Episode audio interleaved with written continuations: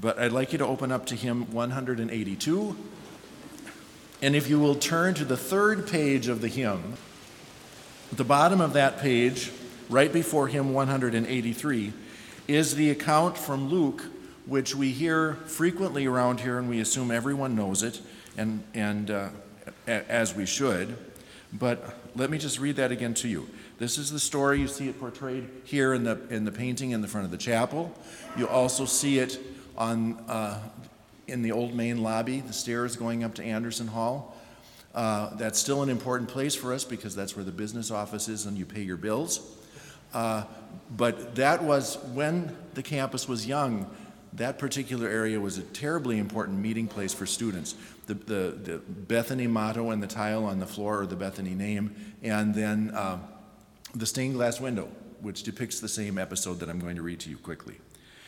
Now it happened as they went that Jesus entered a certain village, and a certain woman named Martha welcomed him into her house. And she had a sister called Mary, who also sat at Jesus' feet and heard his word. But Martha was distracted with much serving, and she approached him and said, "Lord, do you not care that my sister has left me to serve alone? Tell her to help me." And Jesus answered and said to her, "Martha, Martha, you are worried and troubled about many things. But one thing is needed, and Mary has chosen that good part, which will not be taken away from her." And of course, that good part was what? Sitting at Jesus' feet and listening to his word. So that was the heart of the school when it was founded as a college or finishing school or seminary for young women in the earliest days, and it's maintained that status in our educational philosophy ever since. So let's sing stanzas 1, 2, and 3 of hymn 182.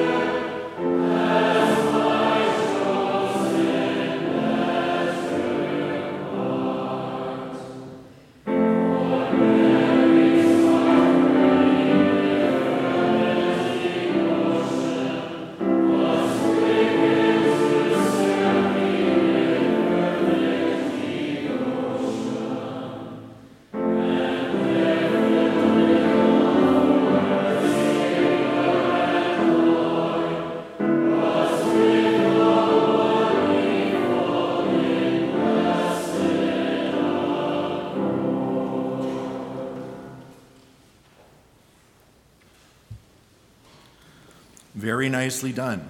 Now, one other thing I was planning to mention today, and I will. For those of you that don't know, because this is Chapel. This is where we meet to worship and learn. But of course, this is not an old building.